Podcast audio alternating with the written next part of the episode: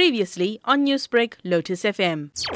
In the wake of the electoral increase in May of 2019, they seem, I think, to have an idea that they have a stronger support than they did five years ago.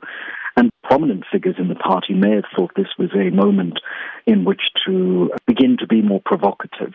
My sense of the variety of responses is that there are some that seem to be misguided, some that are deliberately provocative, and others that seem to be part of a larger problem in South Africa around the way in which political parties and public political figures tend to engage social media and tend to engage the public across social media.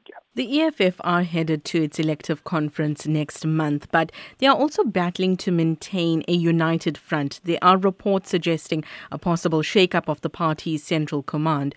What could be placing strain on the party's leadership and creating these alleged divisions? Some of the divisions may have to do with what we have seen around the VBS uh, issue and the way in which various public figures in the party, some of them quite senior, have made uh, statements in that regard. The involvement of some senior leaders by allegation in the VBS scandal, I think cannot sit easily with several other people in the senior command. And so I think what we're seeing as the public with some of the uh, individuals clashing with one another. It is not a party that has a very large and long-standing public leadership. So this is not the kind of ideological battles that we have seen in other parties. But these are underpinning ideological issues. They're not the kind of major political belief system clashes that we're currently seeing inside the official opposition, the Democratic Alliance, and it's certainly not yet at the level of the patronage politics clashes we've seen inside the African National Congress.